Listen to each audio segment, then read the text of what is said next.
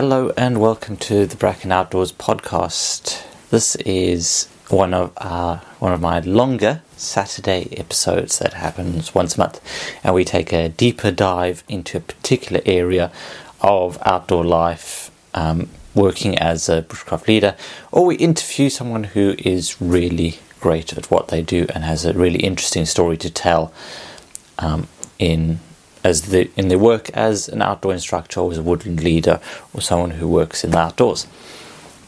That's it. This is this is longer form content. It'll go about both on the YouTube channel and on the Bracken Outdoors podcast. So, for this episode, I wanted to um, take a, a deeper dive into sustainability and our role as forest school leaders and um, bushcraft instructors in all of this. Like the sustainability is this big thing, and there's there's a couple of different factors that are at play here when we're having these discussions, and and people fall in different camps, and there's different points of view, and I just wanted to bring it all together with my particular thoughts on sustainability. So this was this was kind of this this topic was prompted by two things I saw recently but it is something that I've been thinking about for a long time. First of these was I ran a holiday group with, with another leader, and we had a really fantastic day. It was really interesting point was when we started off, we talked about um, the three rules of forest school. So it was similar to the permaculture principle in, in a way. It was take care of yourself, take care of others, and take care of nature. So we went through that, the children all agreed. This, those rules sound pretty good. They they make sense that we care for others and we care for our environment. Now what was interesting was later on we were making water filters. We had a four stage water filter system and we and made out of um, water bottles. So there's you cut a water bottle in half, strap it up, and you can then pierce some holes in the cap of the bottle, and then you can fill the top with each bottle with different um, filter mediums like gravel or sticks or sand or charcoal or whatever, and it would filter water from the top all the way down through the water filter. And I will have a video on that coming out quite quite soon. But essentially, at the bottom there, if you don't add a wadding of something like cotton wool or moss, then it the holes in the caps clog up really easily. So the, one of the first tasks that I had the children do was go and gather some moss to plug the bottom of these bottles. Now that immediately drew a thought from one of the children. He says, Well, isn't moss living? Aren't we then taking living moss and put it in our water filter? Isn't that not taking care of nature? Now that is a very fair point. That is that was brilliant. I, I loved that question. I mean, we, we do kind of get a little horrified when we when we kind of get asked some of these questions, but they are showing that children are making the right connections and thinking about the right things. So it's a good discussion to have, even though we may not want to have it at some points. And yeah, the, in the end, the discussion we had a discussion backwards and forwards, and uh, pretty much my opinion there I put forward was that we are taking small amounts of moss and we're making sure not to take too much. We're taking from some pieces around, and it is helping us learn more about nature and things like water filtration by harvesting a small amount of this renewable resource, something that will the moss will grow back as long as I don't as long as we don't harvest all of it and strip and strip mine the area, there will be and and actually those moss plugs do last a decent long time, so I can keep them in there and they will still serve their purpose further down the line. So that was just a really interesting discussion I had with a child. Then, shortly after that, I was looking through Facebook groups. I spend a lot of time on Facebook groups. They're looking to basically help out wherever I can. And there was a discussion, there was a, an open uh, person who posted was asking about making bows and arrows. and saying, What is the best wood? Where do I gather it? Children want to make bows and arrows. I want to gather wood for that.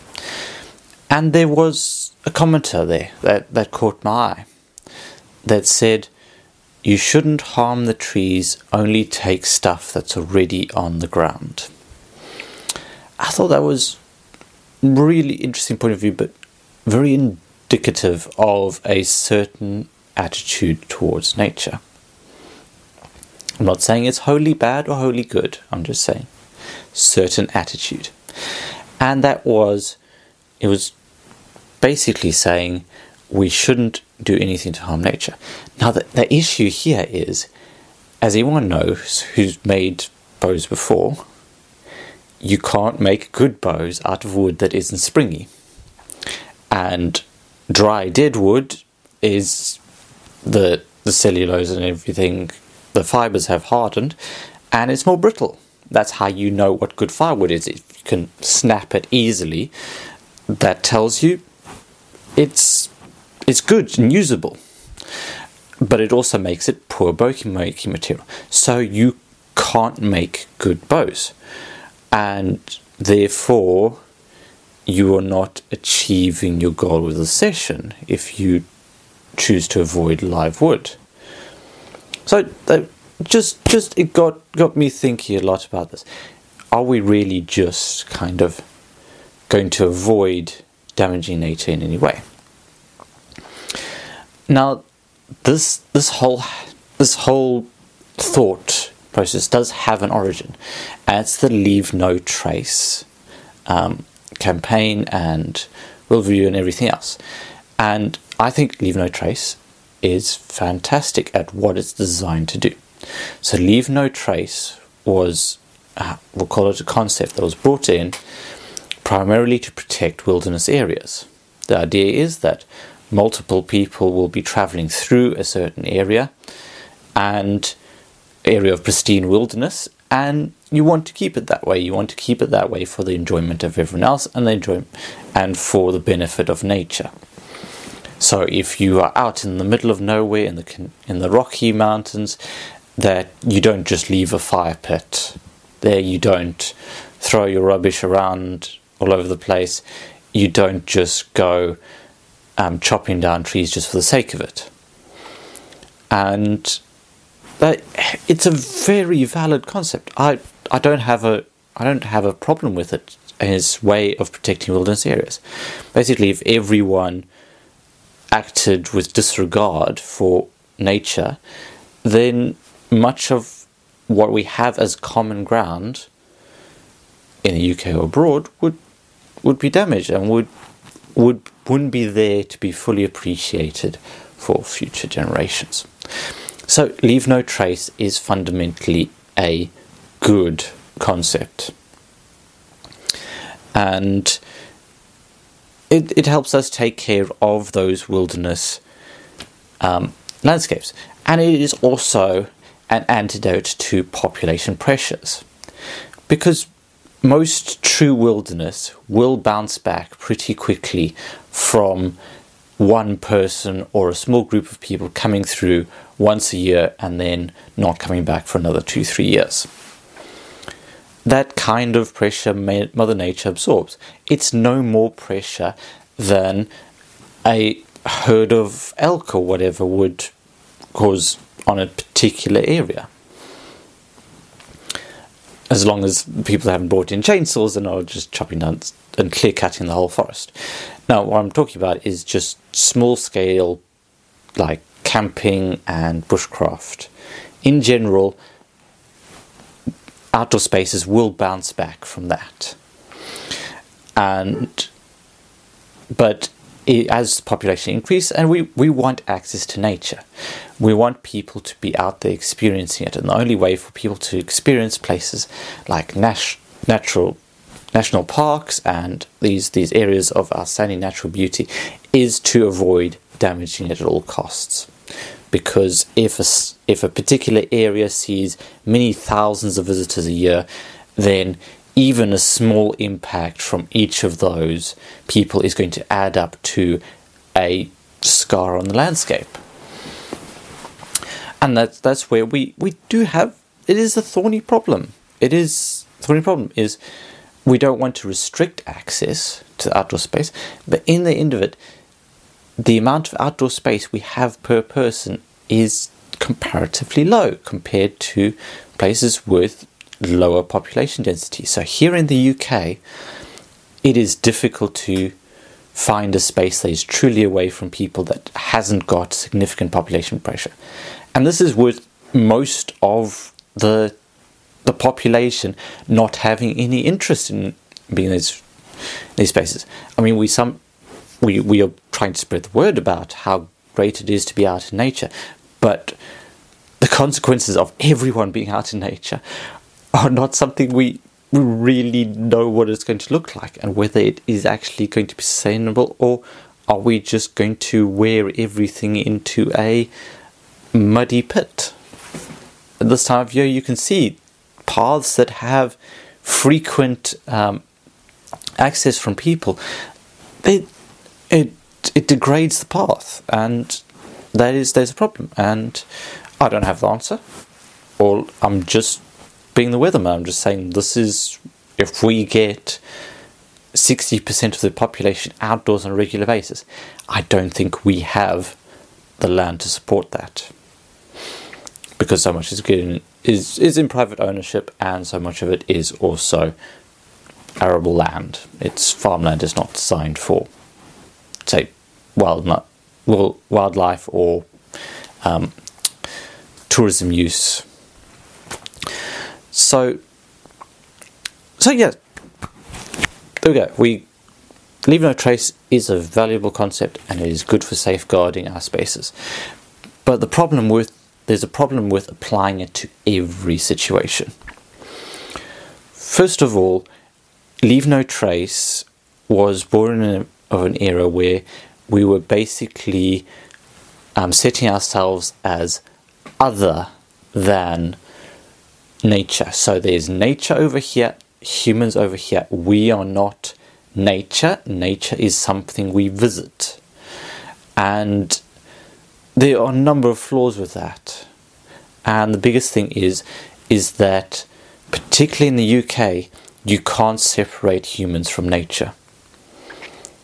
Humans separate themselves, but our impact is felt across virtually every natural site across the UK. There are very few areas that we can call original wild woodland or something, or a wood that has been essentially untouched by human hands.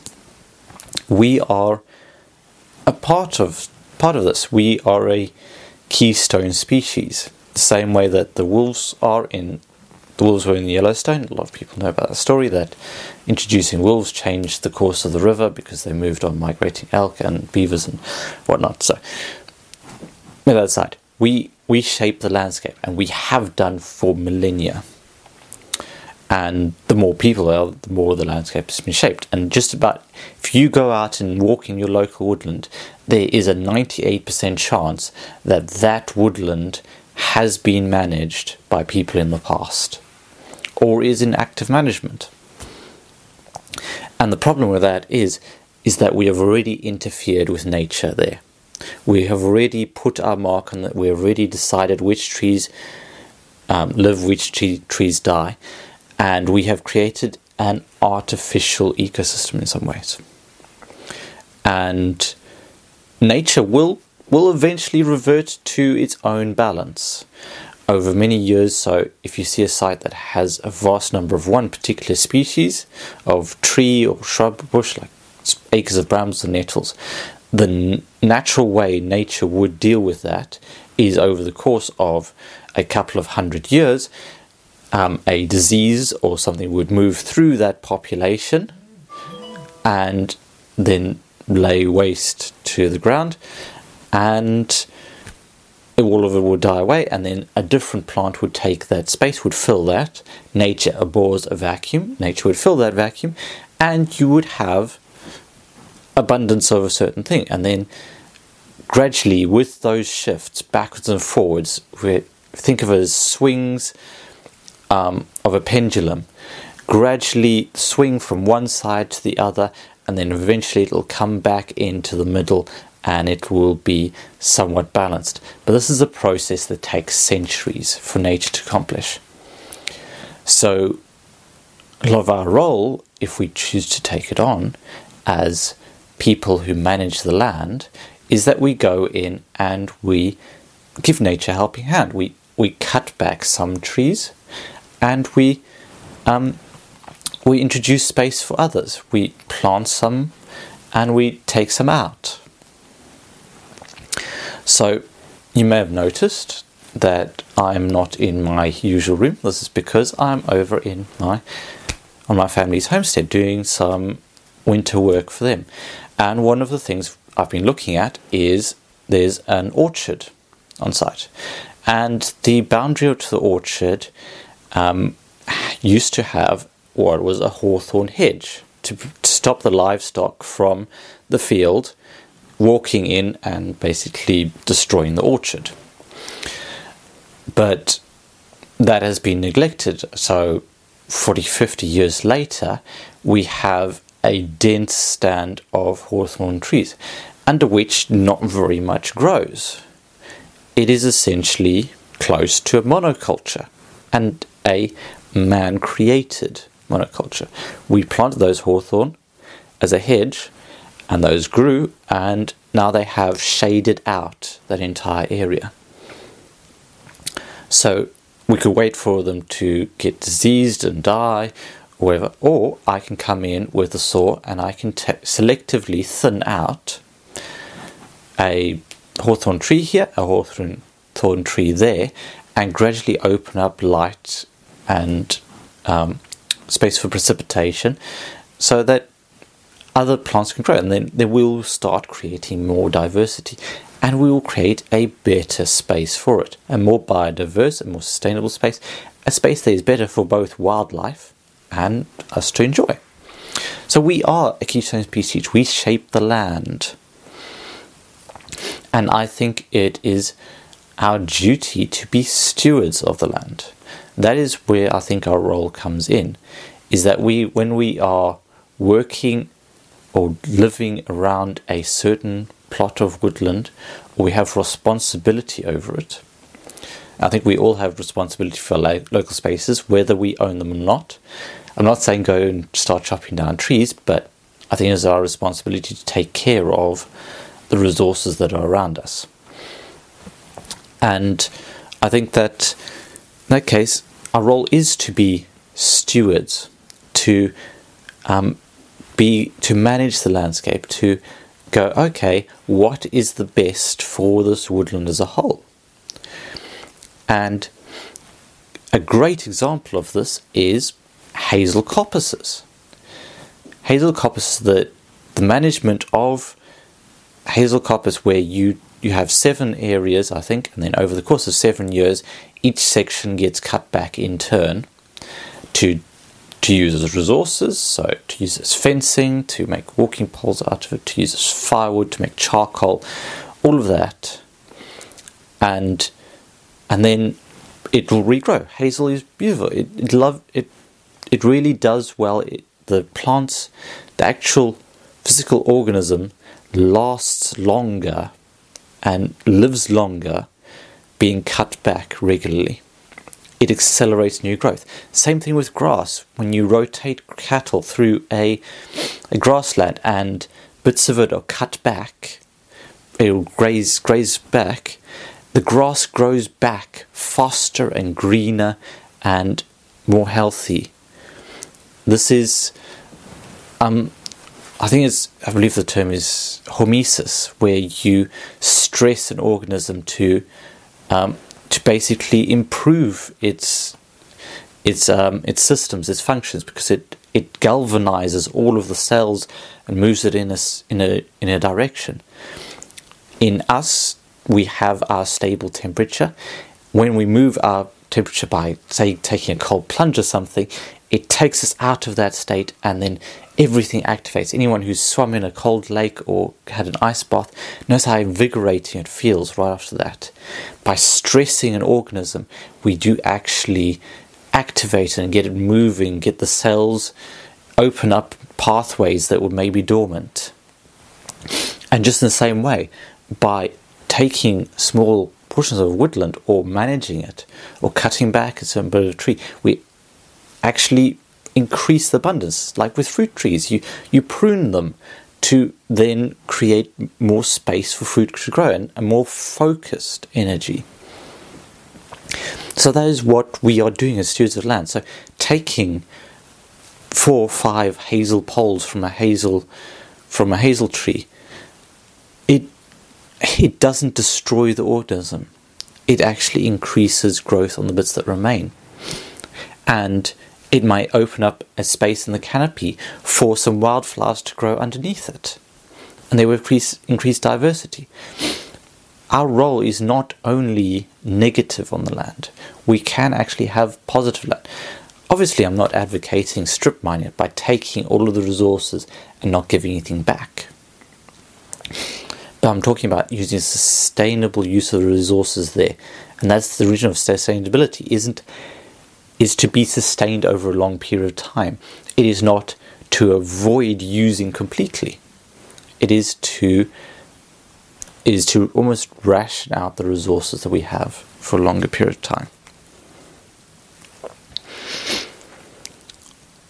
So yes, it's it's not destruction. It is careful, thoughtful use, and that means working with other people, being that good steward and management and I think that is so much more beneficial. I think in some ways uh, we can be very hypocritical about about use of local spaces, in that we will avoid cutting, um, taking some cuttings from some holly trees to make wreaths, but at the same time we are quite happy to.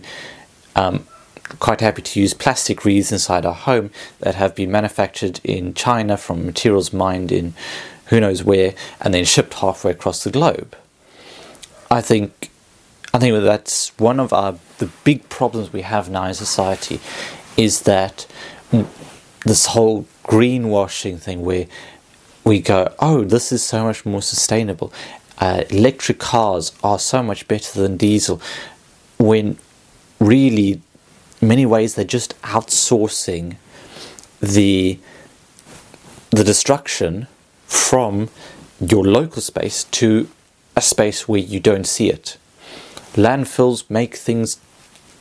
You put something in the bin, it just disappears off to a landfill, and we're always thinking about that. That kind of, okay, if it's not happening in my immediate backyard, I'm sustainable. It's why we, why we can promote vegan and vegetarian diets, even if the food is flown over from um, from Spain or Portugal or, or packed in um, Vietnam or whatever, and we can ignore locally sourced, ethically harvested venison. It's it doesn't make any sense. We need to be, as people, I think, re- managing the resources close to us, using those resources first and foremost in a sustainable way, first and foremost looking to the resources of our local community, of our local woodlands, fields, grasslands, before we start thinking about bringing in resources from outside. It's not more sustainable to buy something from halfway across the world than just take it from our back garden. And that that's, I mean, there, there are problems with that. As I said right at the start, leave no trace. There are population pressures. We can't all take resources from our um, the meager allotted space we have and access we have to nature and woodlands. If everyone who lived within a mile of woodland went out and oh, took a tree home to turn into firewood, we would have nothing left. And I don't have the answers there. But I think we can't distance ourselves from nature. If we want children to have and future generations and adults to have a connection to nature, to want to protect it, to want to safeguard it, we need to act as part of it. We need to not see it as something other than ourselves, but also see our see our role within it.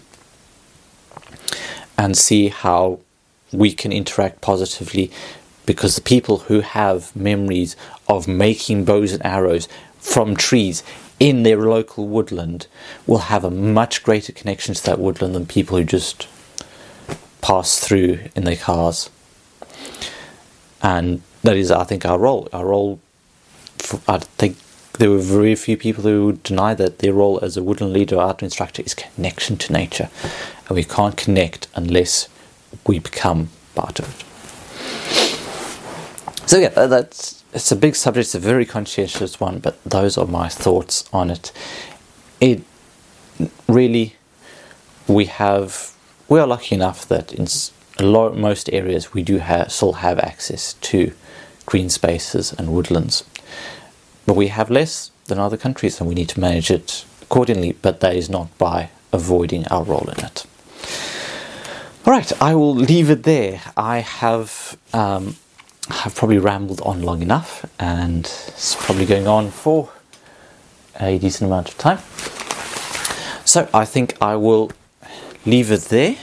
As always, if you'd like to give me your thoughts, if you've got any comments, questions, anything that you want to know more about or you have you're curious about, just drop me an email at info at brackenoutdoors.com or leave a comment on the YouTube channel or contact me on social media. I'm I'm everywhere and I do try and respond to as much as I possibly can.